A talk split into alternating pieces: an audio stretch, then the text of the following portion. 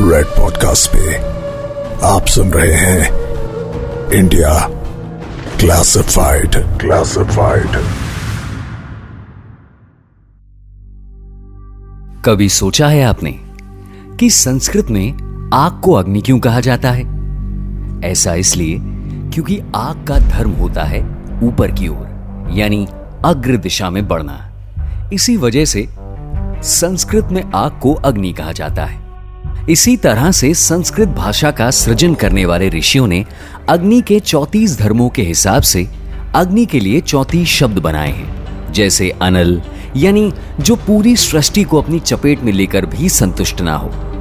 इसी तरह पानी के लिए भी जल के साथ साथ संस्कृत में कुल तीस शब्द हैं, और वो सारे शब्द पानी के अलग अलग धर्मों की तरफ़ इशारा करते हैं। इसी तरह, संस्कृत में हर चीज़ से जुड़े कई पर्यायवाची शब्द हैं। और जब हम इन पर्यायवाची शब्दों को पढ़ते हैं तो हम अपने आप उस चीज़ के धर्म, यानी फ़ंक्शन के साथ उसके नेचर बिहेवियर और यूटिलिटी के बारे में जान लेते हैं। यानी भाषा का ज्ञान लेते लेते ही आपको साइंस का ज्ञान भी मिल जाता है। कुछ ऐसी है हमारी संस्कृत, जिसे हम अपनी देव भाषा भी कहते हैं। हिंदी के अलावा, इंग्लिश एक ऐसी कॉमन भाषा है जो हम में से ज़्यादातर लोग जानते हैं। इसीलिए इंग्लिश का एग्ज़ाम्पल लेते हैं। आप अगर ढूँढने की कोशिश करेंगे तो भी आपको इंग्लिश में पानी के लिए वाटर और आग के लिए फायर के अलावा कोई दूसरा शब्द नहीं मिलेगा। ऐसा ही स्पेनिश इटालियन और जर्मन लैंग्वेजेस में भी है। लेकिन संस्कृत में इन्हीं दोनों के लिए चौतीस और तीस अलग अलग शब्द हैं। इसीलिए संस्कृत को दुनिया की सबसे साइंटिफिक लैंग्वेजेस में से एक माना जाता है। सिर्फ़ वर्ड मीनिंग्स ही नहीं, संस्कृत की शब्दावली और फोनेटिक्स भी बिल्कुल साइंटिफिक है। वर्डमाला के सभी अक्षरों को क, ख, ग, ध वाले सीक्वेंस में ही क्यों जमाया गया? इसके पीछे एक बड़ा ही साइंटिफिक प्रोसेस है, जो ह्यूमन वोकल कॉर्ड्स के फ़ंक्शन से ताल्लुक रखता है। संस्कृत हमारी अपनी भाषा है। और आज हम अपनी भाषा, जो हमारी माँ की तरह है, उस माँ की गोद में सर रखकर सुरक्षित महसूस करने की कोशिश करूँगा मैं सुदर्शन, इंडिया क्लासिफाइड के आज के एपिसोड में। संस्कृत। इस शब्द का लिटरल मीनिंग है कुछ ऐसा, जो संगठित है। इंसान की डेवलप की हुई सबसे पुरातन भाषाओं में से एक। संस्कृत से जुड़ा साइंस कुछ ऐसा है कि नासा के रिसर्चर्स ने भी कहा है कि संस्कृत रोज़ाना इस्तेमाल के लिए सबसे अच्छी भाषा है। संस्कृत को आर्टिफिशियल इंटेलिजेंस जैसी एडवांस्ड फील्ड्स में बहुत ही इंपॉर्टेंट माना जाता है। सभी भाषाओं की जननी के रूप में जानी जाने वाली संस्कृत भारतीय उपमहाद्वीप की प्रमुख शास्त्रीय भाषा है। भारत की 22 आधिकारिक भाषाओं में से एक संस्कृत। हिंदू, बौद्ध धर्म, जैन धर्म की प्रचलित भाषा भी है।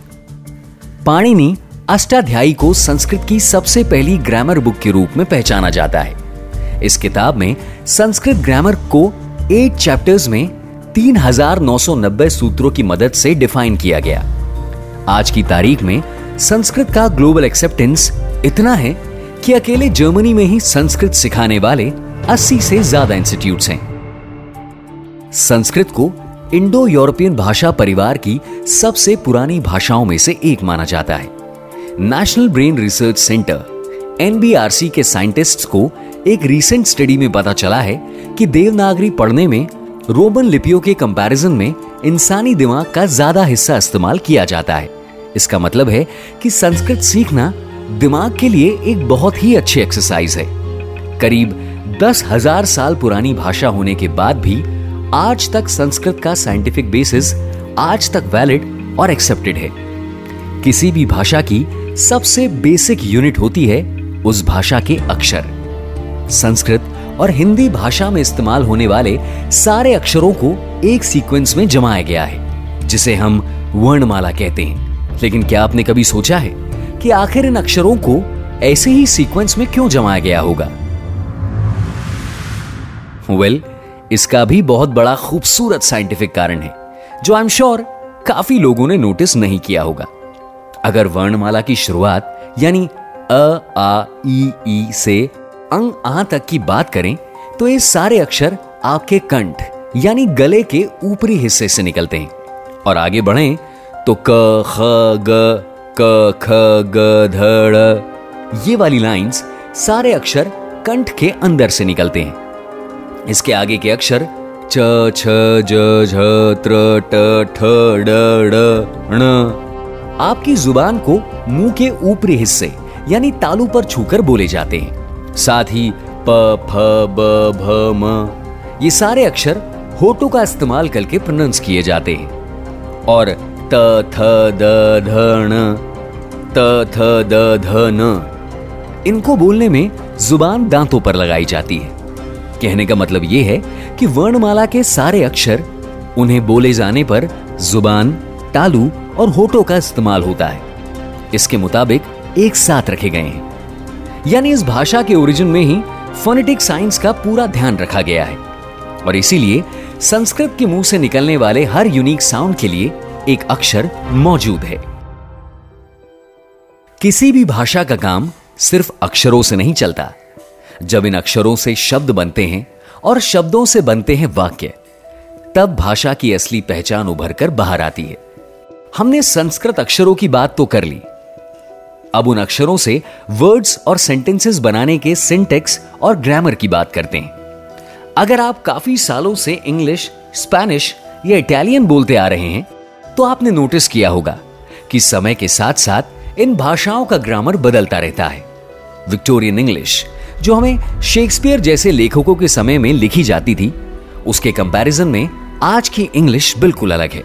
वैसे ही, भारत के कंपैरिजन में इंग्लैंड जैसे छोटे द्वीप पर भी इंग्लिश भाषा के अलग अलग एक्सेंट्स हैं। लेकिन संस्कृत पर गौर करें तो ये भाषा आज भी वैसी की वैसी है।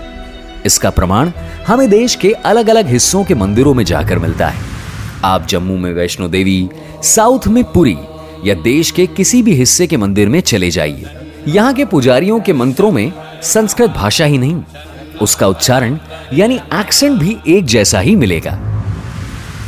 जोग्राफिकल डिफरेंसेस होने के बावजूद, संस्कृत में कोई अंतर नहीं आता, और भारत के हर कोने में संस्कृत एक जैसी ही सुनाई देती है। इसका मतलब यह है कि संस्कृत दुनिया के किसी भी हिस्से में बोली जाए। इसके अक्षर और फोनेटिक्स इतने बेसिक हैं कि कोई भी इस भाषा को बिना किसी एक्सेंट के बोल सकता है। अब जरा धर्मेंद्र की फ़िल्म चुपके चुपके का वो फ़ेमस सीन याद कीजिए, जिसमें धर्मेंद्र पूछते हैं कि अगर इंग्लिश में टीओ टू होता है तो जीओ गो कैसे? और पीयूटी पुट है तो सीयूटी कट कैसे हो जाता है? लेकिन संस्कृत में ऐसा कोई कंफ्यूजन नहीं है। ऊ की मात्रा से ऊ का ही उच्चारण होता है, ई की मात्रा से ई का ही उच्चारण होता है। ये सारे नियम आज तक एक्सेप्टेड है। और किसी भी लैंग्वेज साइंटिस्ट ने इस भाषा में किसी भी तरह के बदलाव की कोई ज़रूरत महसूस नहीं की दस हज़ार सालों से बिना बदले ये भाषा वैसी की वैसी ही चली आ रही है। इसलिए नहीं कि हम भारतीय इस भाषा को लेकर रिजिड हैं, बल्कि इसलिए क्योंकि इस भाषा के साइंस में कोई बदलाव करने की आवश्यकता ही नहीं पड़ी। संस्कृत की इसी एडेप्टेबिलिटी की वजह से भारत के विद्वानों और ऋषियों ने वेद, ग्रंथ, किताबें, आयुर्वेदिक संहिताएँ इंजीनियरिंग टेक्स्ट बुक्स और हर फ़ील्ड में इकट्ठा किया हुआ उनका नॉलेज संस्कृत भाषा में ही लिखा, ताकि सारी जनता उनके लिखे साहित्य को आसानी से समझ सके और अपने जीवन को बेहतर बना सके। हमारे पॉडकास्ट के राइटर्स कहते हैं कि कम से कम शब्दों में बड़ी से बड़ी बात कह जाने की कला को ही लिटरेरी राइटिंग कहते हैं। इसीलिए संस्कृत को किसी भी तरह के लिटरेचर के लिए सबसे परफेक्ट भाषा माना गया है। क्योंकि कम शब्दों और छोटे वाक्यों में बड़ी बात कह पाना संस्कृत में बड़ी आसानी से पॉसिबल होता है। इसका एक एग्ज़ाम्पल डेमोन्स्ट्रेट करने के लिए हम संस्कृत के मंत्र अहम ब्रह्मास्मि को लेते हैं। संस्कृत में तो अहम ब्रह्मास्मि, इन दो शब्दों में ही पूरी बात कह दी गई है। लेकिन इसके हिंदी अनुवाद में मैं ही ब्रह्म हूँ। चार शब्द और English translation I am the supreme creator पाँच शब्द की ज़रूरत पड़ती है। इसमें संस्कृत के सबसे लॉजिकल और सिंपल भाषा होने का प्रमाण मिलता है। यह तो बात हुई इस भाषा के ओरिजिन और हिस्ट्री की। अब बात करते हैं ह्यूमन टेक्नोलॉजिकल डेवलपमेंट में इस भाषा के इंपॉर्टेंट रोल की। American space agency NASA Sanskrit को कंप्यूटर के साथ कम्युनिकेट करने की लैंग्वेज बनाने पर काम कर रही है। नासा के साइंटिस्ट रिक ब्रिक्स का कहना है कि संस्कृत इतनी नेचुरल लैंग्वेज है कि इसके ज़रिए कंप्यूटर द्वारा कोई भी मैसेज कम से कम शब्दों में भेजा जा सकता है। ऐसा इसलिए है क्योंकि कंप्यूटर को एक सर्टेन लॉजिक के बेसिस पर बनाया गया है। कंप्यूटर एक लीनियर डिवाइस है, जो एक तरह के इनपुट के लिए हमेशा एक ही तरह का आउटपुट देता है। इसी लीनियर अप्रोच की वजह से कंप्यूटर ने ह्यूमन एरर की पॉसिबिलिटी को नेग्लिजिबल बना दिया है। यही अप्रोच संस्कृत की ग्रामर में भी पाई जाती है। इसके नियमों में कोई फ्लक्चुएशन नहीं होता और इसीलिए इसके रूल्स कंप्यूटर में फ़ीड करके कंसिस्टेंट आउटपुट निकालना आसान हो जाता है। संस्कृत का स्ट्रक्चर बड़ा ही लॉजिकल है। इस भाषा का व्याकरण मैथमेटिक्स जैसी एक्यूरेसी से बना है, जिसकी वजह से कंप्यूटर की एक्टिविटी में प्रिसीजन अचीव किया जा सकता है।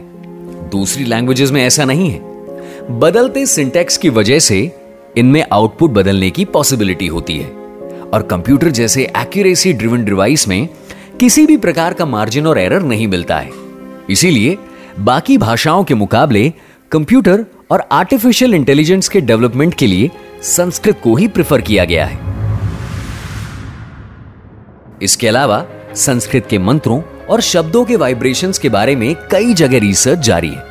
साइंटिस्ट को संस्कृत के मंत्रों से पैदा होने वाले वाइब्रेशंस के पॉजिटिव होने के कई प्रमाण मिले। हैं संस्कृत मंत्रों के वाइब्रेशंस इतने असरकारी होते हैं कि सिर्फ़ बोलने वाले को ही नहीं, सुनने वालों के लिए भी ये वाइब्रेशंस फ़ायदेमंद होते हैं। रिसर्च में प्रूव हुआ है कि संस्कृत मंत्रों के नियमित उच्चारण से फ़िज़िकल और फिजियोलॉजिकल डेवलपमेंट में बहुत मदद मिलती है। भारतीय लोगों को साउंड वाइब्रेशंस की सही इंपॉर्टेंस हज़ारों साल पहले से ही पता है। इसीलिए भारत के वेदों और धार्मिक ग्रंथों को लिखने ही नहीं, बल्कि बोलने और सुनने की परंपरा भी रही है, जिसे श्रुति कहा जाता है।